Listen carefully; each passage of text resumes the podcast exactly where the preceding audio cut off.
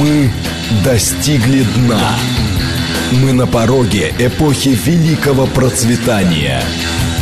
Экономика. Экономика. Программа предназначена для лиц старше 16 лет. Передачу, как обычно, для начала голосования. Итак, вопрос. Скажите, пожалуйста, как вы считаете, выступление Путина на Петербургском экономическом форуме было ли актом демонстрации либеральной команде, которая накануне объясняла, что ничего менять не надо, а надо реагировать исключительно ситуативно. Или же это просто э, бессмысленный разговор. Итак, вариант первый. Да, Путин сказал о том, что либеральная команда некомпетентна и, и поставить задачу выхода из кризиса не, не может. 8 495 194 31 25. Нет, Путин ничего такого не говорил. Он, наоборот, в очередной раз подтвердил, что либеральная команда его полностью устраивает. 8 495 134 21 36. И, наконец, вариант третий. Да какая разница? Милые бронятся, только тешатся. 8 495 134 21 37. Еще раз. 134 21 35 Путин указал либеральной команде на некомпетентность. 134 21 36 подтвердил ее компетентность. И, наконец, 134 27 37 это все никакой роли не играет. Мне это все очень интересно. Вот почему так получилось, что я был на э, питерском форуме. Вообще на протяжении многих лет меня несколько раз пытались туда позвать разные люди, и каждый раз они натыкались на жесткое противодействие организаторов, которые объясняли, что мое присутствие там они считают совершенно э, неприемлемым. А, а в этом году точно так же абсолютно левые люди которые получили в рамках сложных бартерных схем несколько мест на э, форуме, а, который они не, вроде бы не должны были согласовывать, а, они как бы предложили мне одно из этих мест. Я решил туда поехать. Достаточно долго мою кандидатуру не принимали. Дело в том, что там двойная процедура. То есть, там человек должен сначала зарегистрироваться, а потом получить одобрение. Так вот, э, одобрение несколько дней не было, хотя обычно оно приходит быстро. И более того, как это из неформальных источников мне было сказано, что в реальности меня несколько раз вычеркивали из списков, но каждый раз находились люди, которые меня вставляли обратно. В общем, так или иначе, я там оказался. Я могу сказать следующее, что а, в отличие от тех людей, которые туда приезжают из года в год, и у которых поэтому образовались некоторые стереотипы и представления о том, что такое хорошо, что такое плохо, как надо и так далее, а у меня вот некоторый был такой целостный взгляд, и я его сформулировал еще во время форума. Звучал, звучал он примерно так а, – над форумом стоял вой. Знаете, как в известном анекдоте про Шерлока Холмса и, и доктора Ватсона. Когда они идут по краю болота, вдруг слышат дикий вой. И Ватсон говорит, Холмс, не правда ли такое собака Баскервилли, когда ищет свою жертву? На что Холмс ему отвечает, да нет, что, это просто сэра Генри кормит овсянкой. Вот в нашем конкретном случае э, сэров Генри кормили овсянкой, а именно э, всяк, всякого рода санкциями и ограничениями. Ну, ну, ну, вы подумайте сами. Уважаемые люди на своих собственных самолетах не могут полететь в разные города, где у них живут разные любовницы с разными детьми, у некоторых одновременно 5-6 в разных городах и разных странах. И, соответственно, с ними и провести там время. Но это же, ну, ну, ну, ну это же нонсенс. Да? Ну, что за бред такой? Деньги же, или ты что, охренели, что ли? И это все устроил вот этот вот нехороший. Ну, так вот. Вот этот вот вой, верните все взад. он так вот висел над форумом, и я его ну, просто вот почувствовал, как это, всеми фибрами своей души. Не то, чтобы я сильно по этому поводу переживал или еще чего-то, ну, просто вот это было видно, да, что вот он очень так вот давит. Но это еще не все. Значит, а дальше произошло очень интересное, два интересных события. Первое произошло 16 числа, на второй день форума. Путин, напомню, выступал 17 на третий. Так вот, на второй день форума а, произошло следующее. Значит, утром а, четыре либеральных богатыря Набиулина, Силуанов, Орешкин и Решетников а, высказывали свою позицию по поводу кризиса и по поводу выхода из него. Я не буду сейчас влезать в детали. Желающие могут ну, просто посмотреть в интернете. Есть запись этой панели, на которой они довольно жестко начали объяснять, что не надо ничего делать экстраординарного. Все хорошо, прекрасная маркиза. Орешкин даже произнес совершенно гениальную фразу о том, что э, не нужно стремиться к закрытой советской экономике. Меня это совершенно потрясло, потому что я как-то выяснял, а, что от, из-за того, что по инициативе Гайдара мы отказались от выхода на внешние рынки по авиационной технике, а СССР контролировал треть мира по авиационной технике. Мы потеряли денег примерно столько же, сколько мы получили в 90-е и 2000-е от продажи нефти. Только от одного рынка авиационной техники. А таких рынков у СССР были десятки. То есть, иными словами, СССР был мировой державой, который контролировал как минимум треть мировой экономики с точки зрения как раз рынков и продажи своей техники. И, значит, Орешкин, который, э, я прошу прощения, по профессии даже не экономист, а финансовый спекулянт. А он, соответственно, начинает тут всем лапшу на уши вешать. Но это как-то несерьезно. Так вот, а они все вот, эту, вот, вот этот вот вой хотим взад, они подтвердили. Все говорят, ребята, мы будем ситуативно реагировать и ждать, когда Запад нас простит. Под этим был и политический подтекст, который я как бы, сформулировал бы так. Ребята, надо максимально ускорять уход Путина, и тогда нас простят быстрее. Я не могу не согласиться, это разумный подход, потому что целью Запада является именно снятие Путина. Я про это рассказывал, что те... И, кстати, последний раз я, я об этом рассказывал в своей беседе с Дмитрием Пучковым Гоблиным, которая произошла накануне форума. Там же в Петербурге она уже имеется. В Ютубе она имеет, ссылка есть у меня в Телеграм-канале и так далее. Так вот, а мы там а как раз обсуждали, что целью Запада с точки зрения всего вот этого вот давления, с точки зрения той украинской провокации, которая должна, которую упредил Путин, а с точки как бы целью санкций и всего остального является снятие Путина с поста руководителя России. И по этой причине вот это вот выступление 16 числа, это был как бы пускай маленький камушек, но на ту же чашу весов.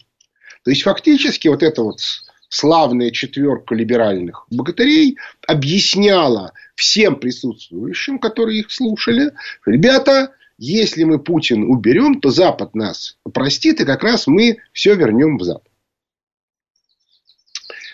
А через буквально пару часов после этого произошло как раз то самое явление, которое я думаю, еще год назад быть не могло. Значит, в, на, на, на площадке издательского дома «Коммерсант» состоялась встреча, беседа четырех человек. Андрея Безрукова, нашего разведчика, который сейчас является профессором МГИМО, Э, Александра Галушка, заместителя секретаря общественной палаты и э, автора, ну, как бы руководителя авторского коллектива, который написал книжку «Кристалл Рос», да? а вице-спикера Госдумы Бабакова и меня. Обращаю ваше внимание, что это было именно это была не панель форума, это была площадка частная, и по этой причине а, на, так сказать, в планах, в официальных планах форума она не была включена.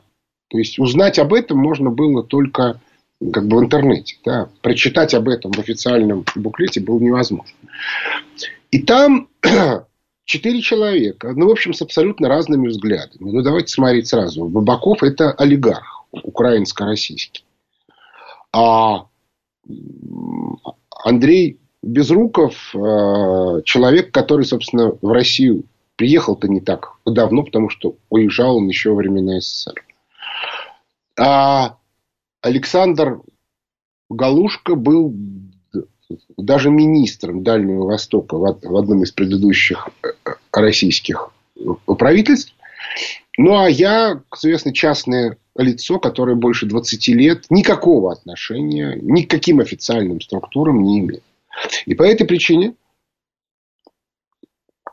мне было очень интересно, а что же все скажут. Интересно было, что, во-первых, все четверо говорили одно и то же, что назад дороги нет. И что новая жизнь будет сильно отличаться от старой. Собственно, беседа наша называлась «Россия через 30 лет», поэтому как раз все обсуждали, как, как и что может быть. И я в этом смысле говорил то, что я считаю, они все, все, все говорили не, не, немножко разные, и, но все говорили не, не либерально. Я прекрасно понимаю, почему это все страшно не, нрав... не понравилось организаторам форума, но а, очень интересно было то, насколько широки сейчас взгляды нелиберальных экспертов. Если взгляды либеральных экспертов все как под копирку, у них нету никакой вообще, никакой программы вообще. Ну, собственно, мы это хорошо видим. Это можно вспомнить, что последняя программа, которая была, конечно, не закончена, но хотя бы написана хоть как-то на бумаге. Это была программа, которую готовили еще перед кризисом 2008 года. Называлась она «2020». Получилось феерическое убожество. До реальной правительственной программы дело не дошло. А после этого, ну вот в прошлом году либералы объявили, что они что-то напишут к марту 2021 года под чутким руководством ранг ИГС и МАУ. В результате в марте они объявили, что нет, им еще нужно пару месяцев. И к маю месяцу они эту тему слили окончательно. Но поскольку э, Миша Делягин, который что-то видел из этих наработок, он сказал, что там такое убожество, что даже своим показывают. Вот, то есть у либералов ничего нет. Они только повторяют некоторые штампы, вот как под копирку. Знаете, то есть, если раньше темники э, СМЯМ выдавали в администрации президента, ну, а может и сейчас, я как бы не слежу за этим, то, соответственно, сегодня для, для российских либеральных руководителей темники выдают в Вашингтон. Ну, вот они их, значит, и озвучивают. Получается достаточно мелко и, и противно. И вот тут самое интересное. Значит, э, выступление наше было в интернете не то чтобы раскручено, но как бы оно обсуждалось. Говорю, вот смотрите-ка, у людей-то есть альтернативное мнение. И дальше на следующий день выступает Путин. Вот тут мы сейчас закончим наше голосование и посмотрим на результат. Результат замечательный, потому что практически треть. 35% считают, что Путин а, объяснил либералам, что они неправы. 35% считают, что нет. Путин подтвердил их право. И, наконец, 30%, чуть-чуть меньше, считают, что милые бронятся, только тешатся. Ну, теперь, почему так получается? А понятно почему. Потому что Путин пока из них никого не уволил. Так вот, если посмотреть, что сказал Путин, то давайте смотреть. Первое. Социальная поддержка. Я вот пару лет тому назад начал говорить про левый поворот, он тогда начался, но как бы постепенно нарастал. Другое дело, что там, сторонникам мировой коммунистической эволюции на Авроре, им как бы все хочется, чтобы быстрее, и по этой причине они не верят.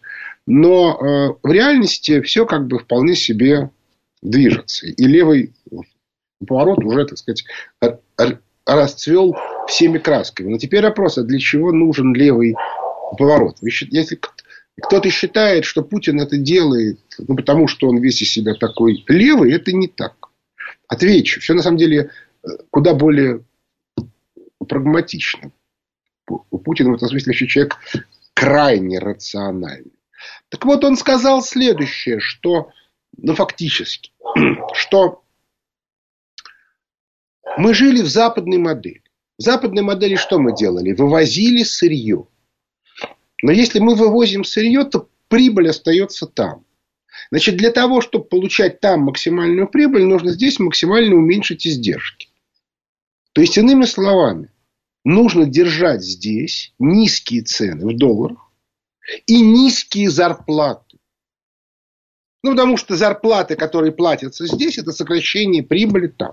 То есть, вот все те люди, которые сидели в зале во время выступления Путина, они искренне хотят, чтобы зарплаты у нас с вами были низкие. Потому что наши зарплаты здесь сокращают их доходы там. И, соответственно, доходы их многочисленных семей.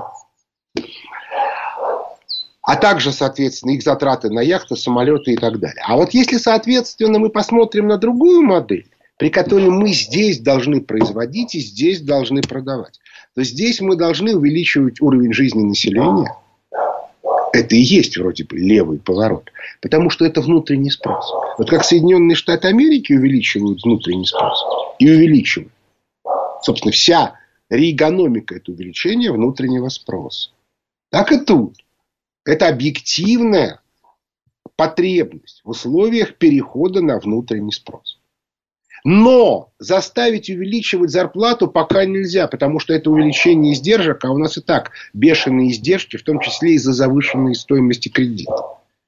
Поэтому государство начинает поддерживать наиболее бедное население, чтобы оно обеспечивало рост внутреннего спроса. Абсолютно разумно, абсолютно адекватно. Именно по этой причине я и говорил о левом повороте Путина. Потому что под это есть объективная экономическая потребность.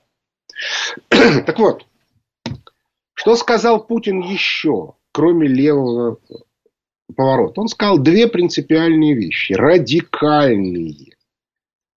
Вещь первая, о том, что все, ребята, старый мир закончился, будет новый. Да, это вот тут-то как бы вой очень усилился. Желающие могут посмотреть рожи всего этого зала, когда Путин это говорил. Очень познавательно. Вот. Но тут была, был еще один подтекст, куда более страшный для тех, кто сидит в зале. Обращаю внимание. Именно подтекст. Путин это впрямую не, не говорил. Подтекст был следующий. Что, ребята, Посмотрите на себя внимательно. Вы же все несете одинаковую пургу, как под копирку. А вот накануне выступали у меня тут есть люди. Если бы выступал один человек с какими-то маргинальными позициями с точки зрения вот этих вот, можно было бы его и забить, и как бы дискредитировать еще чего-то. Но выступали четыре человека, за каждым из которых довольно большая команда и которые говорили разное. То есть, иными словами, у Путина не просто есть кадровые замены. У него есть глубоко эшелонированный кадровый резерв, и он может выбирать чуть-чуть более государственное, чуть-чуть более рыночное, чуть-чуть более жесткое, чуть-чуть более мягкое. Потому что людей с такими взглядами много. И они вот видно, да, что у них различаются позиции. Потому что, хотя цели они, в общем, все поставили одни и те же, развитие России, но методики разные. Вот ведь штука-то в чем. И вот это куда больший ужас для тех, кто слушал Путина, чем как бы то, что там накануне кто-то что-то сказал. Ну, а под конец Путин сказал еще одну вещь. Это уже чисто экономическое. Он сказал о том, что экономика виртуальных активов будет меняться на экономику реальных активов. Опять-таки, люди, которые ну, как бы, а, которые основываются на политэкономии, об этом говорили уже давно. Но одно дело, когда это говорят эксперты, которые к тому же не допущены до официальных правительственных органов. Совсем другое дело, когда это говорит глава государства. Тем более, как это, городу и миру, то есть всем. Вот это принципиально важная вещь. Поэтому я считаю, что выступление Путина абсолютно было феерическое. Именно с точки зрения тех смыслов, которые он в это выступление вложил, очень сильное. И оно носило под собой достаточно много подтекстов. Ну и, конечно же, а, он этим выступлением... Нет, он не сказал этим всем «идите все, я вас всех выгоняю как профнепригодных». Но он им четко сказал, ребята, ваша позиция неприемлема, потому что она расходится с, с будущим нашего государства, как я его вижу. И по этой причине либо вы измените свою позицию, либо, соответственно, будет бобо. Обращаю внимание, один человек это понял сразу. Это Кудрин, который тут же объявил о том, что он собирается писать новую экономическую программу. Но в том, что он ее напишет, я не верю, потому что он из либерального лагеря, их как бы усилия мы видели. Да, они там, 15 лет они пишут программу, не могут написать. А сама по себе аппаратная реакция очень понятно. Ну, про Набиулину, Силуанова, Решетникова и Орешкина я ничего сказать не хочу. Орешкин вообще, судя по всему, как бы не в состоянии даже разобраться в той теме, которой занимается, потому что его рассуждения, вот я уже говорил о, о роли, а, как бы, о закрытой экономике СССР, это как бы, ну, как бы это такой уже тяжелый неадекват. То есть видно, что человек как бы ничего, кроме методичек МВФ, не читает. Дружок, ты все-таки как-то оглянись по сторонам, что ли. Посмотри. У Набиулиной хватило ума такого не говорить, как, впрочем, и остальных из этой сладкой компашки. Но тем не менее. Значит, ну и в заключение я, я хочу сказать следующее, что одна из одно из следствий вот всех, всех, всех этих событий является то, что, скорее всего, э, кадровые изменения нас все-таки ждут. Кто-то из либералов, конечно, сможет перековаться, а кто-то, подавляющее большинство, нет. И по этой причине мы, то есть Фонд экономических исследований Михаила Хазина, решил сделать снова э, обучающие курсы карьерного консалтинга, уже четвертые, а начнутся они в конце июля, то есть больше, чем через месяц. Время записаться есть. Поскольку мы понимаем, что есть много людей, которые живут за пределами, четвертые карьерные курсы будут, во-первых, короче, чтобы уложиться до, до осени. И второе, они будут в онлайн-режиме, как вторые, которые были во время ковида. Желающие могут заходить на сайт фонда Хазина и там посмотреть рекламу, там можно записаться, и, соответственно, где-то через там, месяц с небольшим мы начнем эти карьерные э, э, курсы. Не пожалеете. Так что я думаю, что и лето будет достаточно интересное. Перерыв на новости. Экономика. Экономика. Возвращаемся в студию микрофона Михаил Хазин, начиная отвечать на вопросы слушателей. Здравствуйте.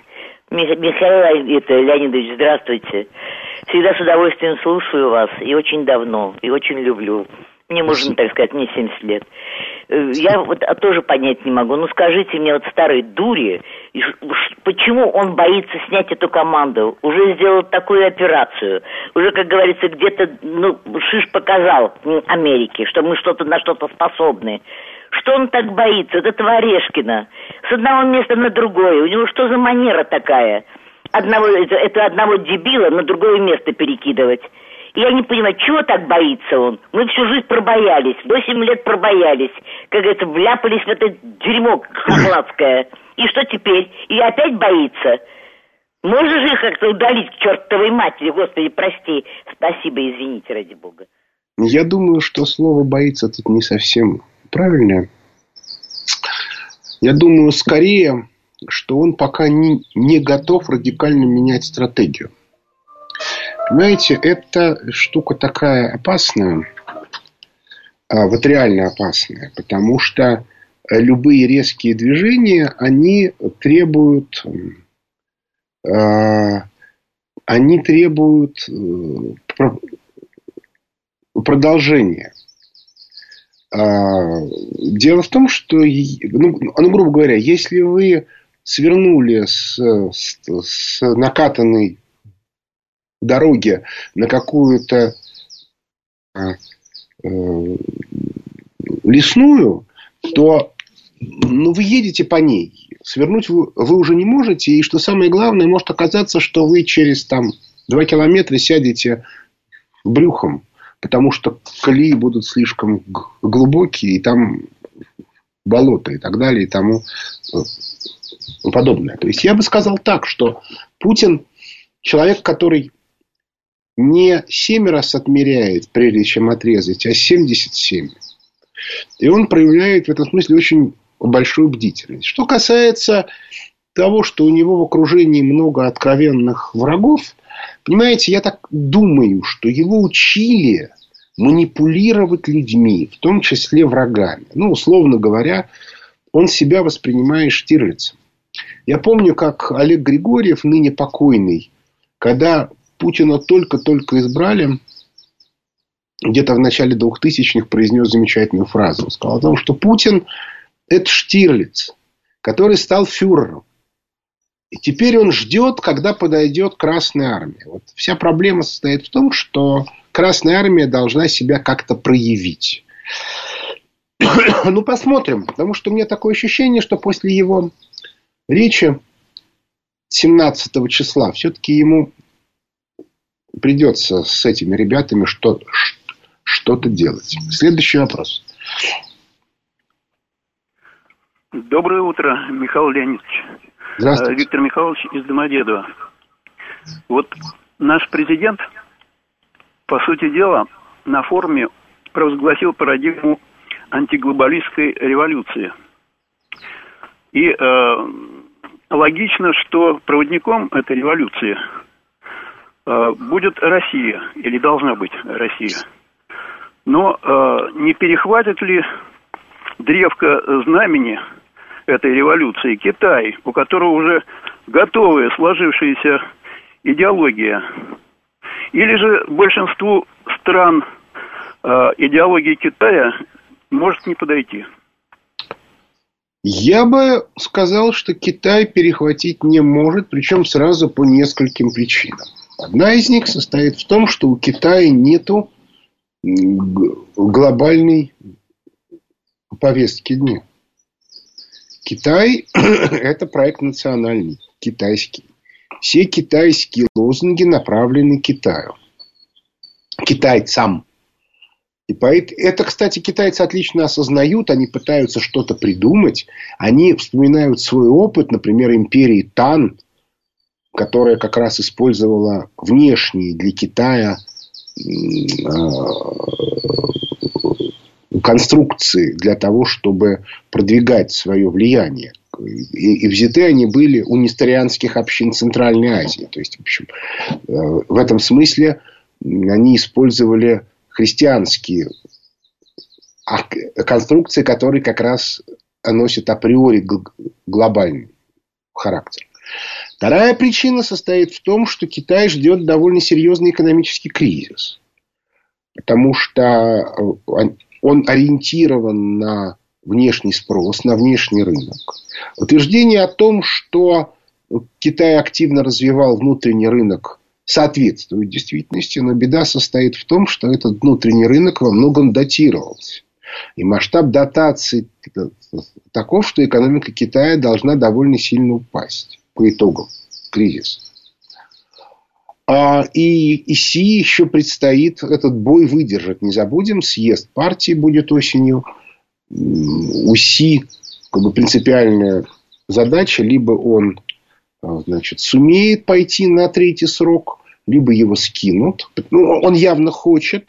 Именно по этой причине я говорил о том, что ему очень нужно захватить Тайвань. Я понимаю, что времени остается все меньше. Я понимаю, что очень страшно, потому что Китай очень давно не выигрывал никаких войн внешних. То есть, он э, внутри Китая были войны, в которых там одни выигрывали, другие проигрывали. А вот внешних, со, внешними войнами Китая проблемы. То есть, организовать победоносную войну для Китая тяжело. В общем, э, я считаю, что именно по этой причине Китай это знамя перехватить не может. Можем, те, а, а, а теоретически могли быть еще какие-то силы, которые это знамя могут перехватить. Но давайте смотреть правде в глаза. Сегодня есть четыре великих державы. Это э, Соединенные Штаты Америки, Россия, Индия и Китай. Ни Китай, ни Индия глобалистский проект поддержать не могут. Глобалистский проект, который поддерживали Соединенные э, Штаты Америки, рушится.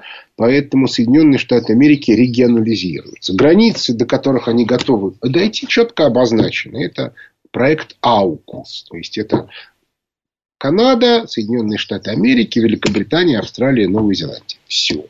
У них есть попытка затащить под свое крылышко Японию, но Япония сопротивляется, и я думаю, что отобьется. Вот, собственно, вся картина.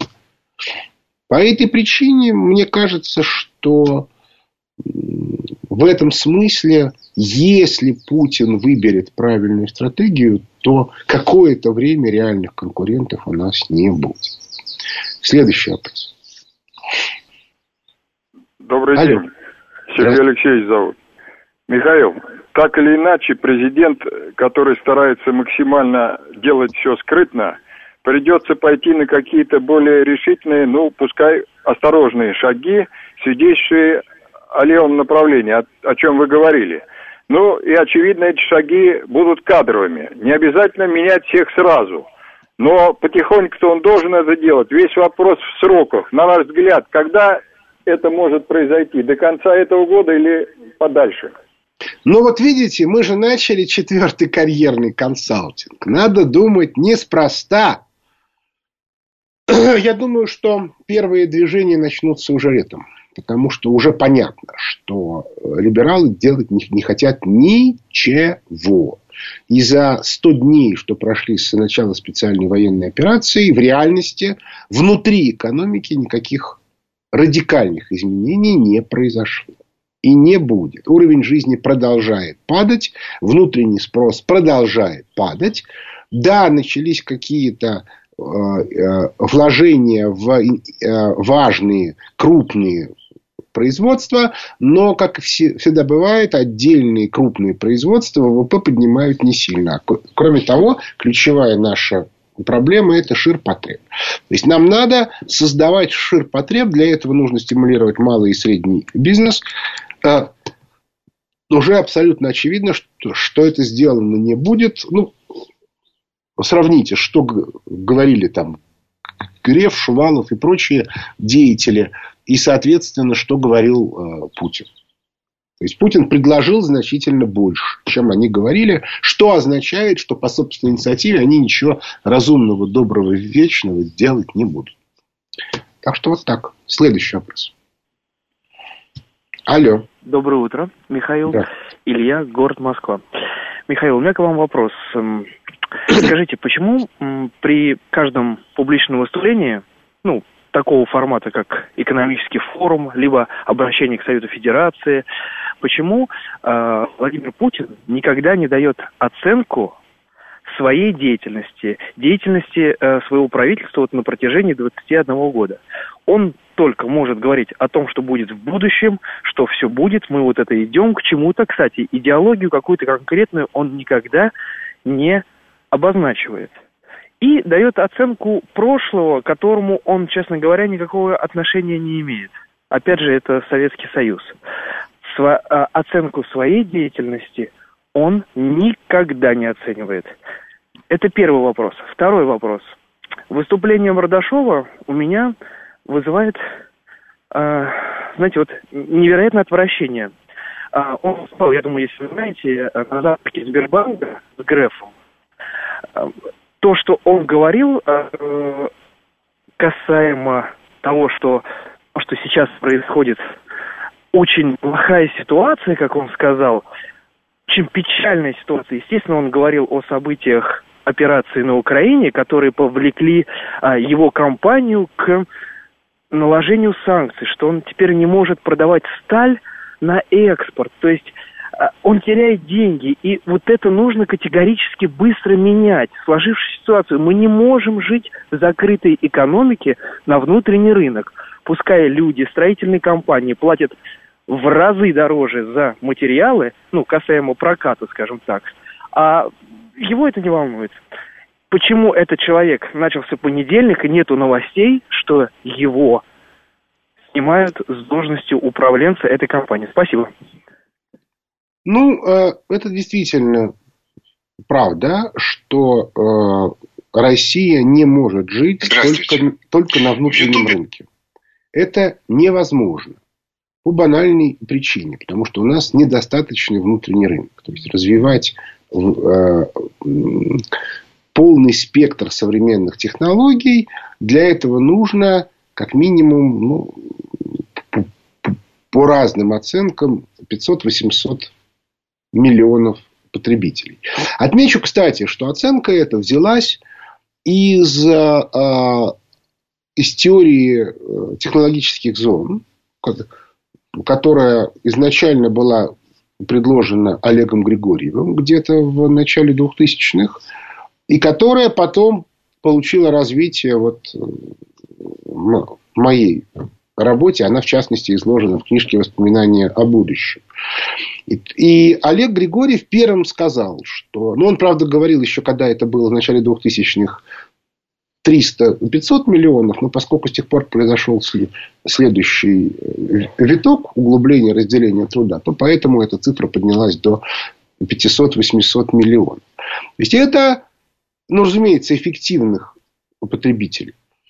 А, то есть это цифра э, для э, валютной зоны, который, на, на которой можно ориентироваться. То есть валютная зона меньше 500 миллионов человек, скорее всего, сформироваться не сможет в результате распада мировой долларовой системы.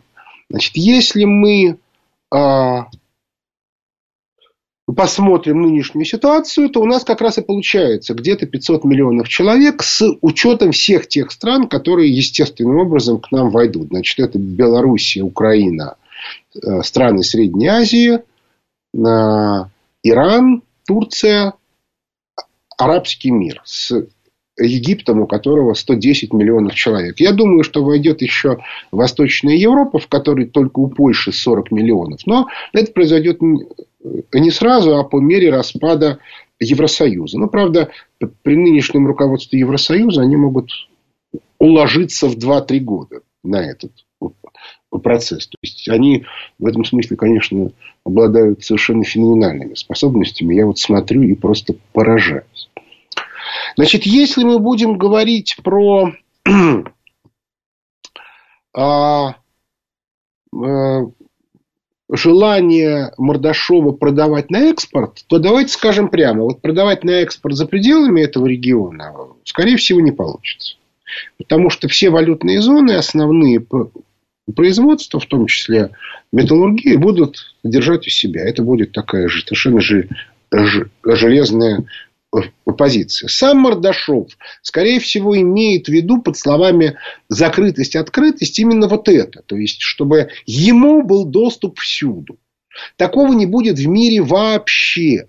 Все. происходит распад мира на валютные зоны. Валютные зоны, то есть внутри валютных зон свобода, проникновение на рынки национальные, за пределы валютных зон очень жесткие ограничения.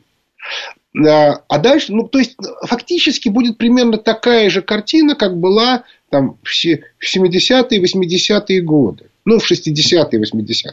Когда э, как бы, на территории, которую контролировал СССР, мы могли продавать все, что угодно, фактически в любых объемах, если были готовы купить. А, а на экспорт практически ничего. Потому что Соединенные Штаты Америки очень жестко контролировали ситуацию. Единственное, что разрешили вот нам продавать на экспорт а, нефть и газ. Вот. Будем ли мы продавать нефть и газ за пределы нашей валютной зоны по, по, по итогам этого распада, то есть лет через 10, я не уверен.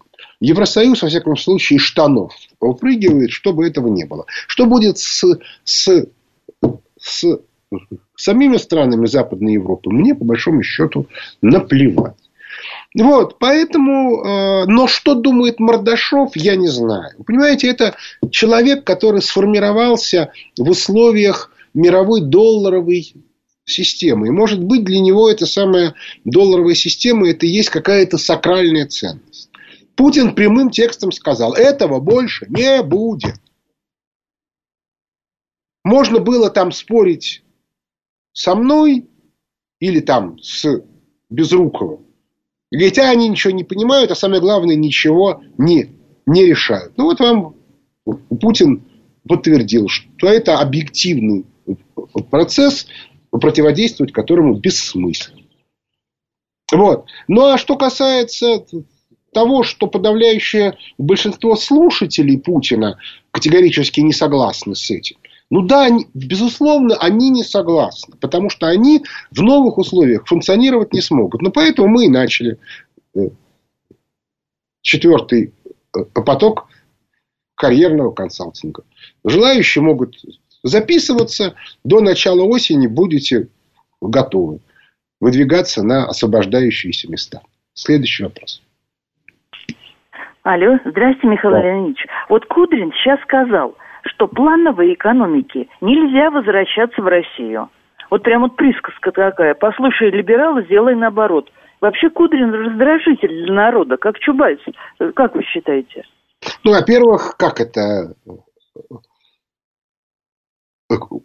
Кудрин – это такая реинкарнация Чубайса. Такой маленький Чубайс. Это во-первых. Во-вторых, все они, я имею в виду либералов, говорят одно и то же. То есть, они говорят по методичкам. Вот им пришел, как это называется, темник из Вашингтона, ругать плановую экономику. Вот они все начали одновременно ругать плановую экономику. Объяснили бы они, что это такое. Я бы хотел посмотреть на крупную международную корпорацию, которая бы работала без плана. А вы знаете, что а кредиты в международных банках не выдают компаниям, если у них нет модели бизнеса, которая описывает, как они будут получать прибыль сегодня, через 5 лет и через 10, на весь срок, а, в течение которого они должны отдавать кредит. Не то, что план, где написаны показатели, модель, как, э, как эти показатели выстраиваются и получаются. Ну хорошо, но Кудрин человек безграмотный. Ну, что мы будем на него ориентироваться? Это и так известно, что он человек безграмотный. Следующий вопрос. Алло. Да, здравствуйте. Добрый день, Юрий Москва. А, ну, я согласен с вами с тем, что Путин как бы Штеглиц, который стал фюрером, но Почему он тогда повторяет вот эти вот мантры, типа того, что в Советском Союзе ничего не выпускал, кроме сапог, и вот сейчас он сказал там про пеньку там и так далее. Почему тогда он эти глупости говорит? Ну, ты же можешь не говорить. Ладно, ты не увольняй либералов, но зачем такие вещи-то говорить? Во всеуслышание. Значит, а язык дан политику для того, чтобы скрывать свои мысли. И, и умение ин, интерпретировать его слова, это штука, это отдельное умение, и ему нужно учить. Вот почему я, хотя у Путина была довольно длинная речь, я сделал акцент на три вещи. На левом повороте, на том, что будущего у старой модели нет, и на то, что идет переход от, от экономики э, виртуальной финансовой к экономике реальных активов. Потому что я вижу, что вот за этим у Путина имеется некоторая модель политики. Все остальное это некие слова, которые подчас обращены к конкретным людям, конкретным силам, еще чего-то. Поэтому я бы не стал так вот излишне абсолютизировать э, и ловить Путина на слове. Это вот такая вот сложная э, процедура э, интерпретации любого крупного политика. Следующий вопрос. Алло. Михаил Леонидович, добрый день. Александр, город Владивосток. Здравствуйте. Сколько а, у вас такой вопрос. В одном из... Что еще раз? Времени-то у вас уже там сколько? А, времени 17.57. У меня есть буквально две с половиной минуты. До конца рабочего. Михаил Леонидович, вот в одном из своих выступлений вы говорили о необходимости закрытия русофобского проекта на Украине. Да. А как э, такой западный инструмент, как э, русофобия, соотносится с глобальными проектами? Это их общий инструмент или даже какой-то общий знаменатель? Может ли быть так, что эти проекты имеют одних и тех же бенефициаров, раз это один ну, инструмент? Это естественно, потому что сейчас э, д, д, д, вот этот вот либеральный проект, так называемый, это западный глобальный проект транснациональных банкиров, который сейчас начинает проигрывать. Он по этому поводу страшно переживает. Но на протяжении многих десятилетий его главным врагом был э, глобальный красный проект, который базировался в СССР. А, они его победили, ну, на время, разумеется. Но проблема состоит в том, что э, сейчас им понадобился образ врага. И они пытались раскрутить образ врага из мирового терроризма, еще из, из Китая, но не вышло. А из России вот они как бы вернулись вот к этой вот старой модели врага. То есть в этом смысле это сочетание как бы истории и тактики. Э, стратегического плана по ликвидации России э, у них сегодня нету, потому что они просто не могут себе этого позволить. То есть это в чистом виде попытка и, и, и своих людей выстроить, и как бы э, конкурентов прижать к ногтю. А конкуренты есть. Это там Трамп в Соединенных Штатах Америки, это Джонсон э, в Великобритании. То есть, в общем, это такое довольно естественное э, явление. Но, разумеется, не нужно преуменьшать его значение, потому что пакостят они нам очень качественно, что хорошо видно там по ученым, которых никуда не пускают, по спортсменам, которых обижают. Одна история с Валиевой что стоит. Ну и так далее и тому подобное. Ну, собственно, надо уже постепенно заканчивать. Я напоминаю, да, карьерный консалтинг 4 мы запустили. На сайте фонда Хазина можно записываться. Еще напоминаю, что текущее состояние дел – это обзоры Фонда экономических исследований Михаила Хазина. Выходят каждую субботу на русском и каждый понедельник на английском языке. Подписывайтесь и читайте. Но на этом наше время подошло к концу. У микрофона был Михаил Хазин. Благодарю за внимание. До свидания.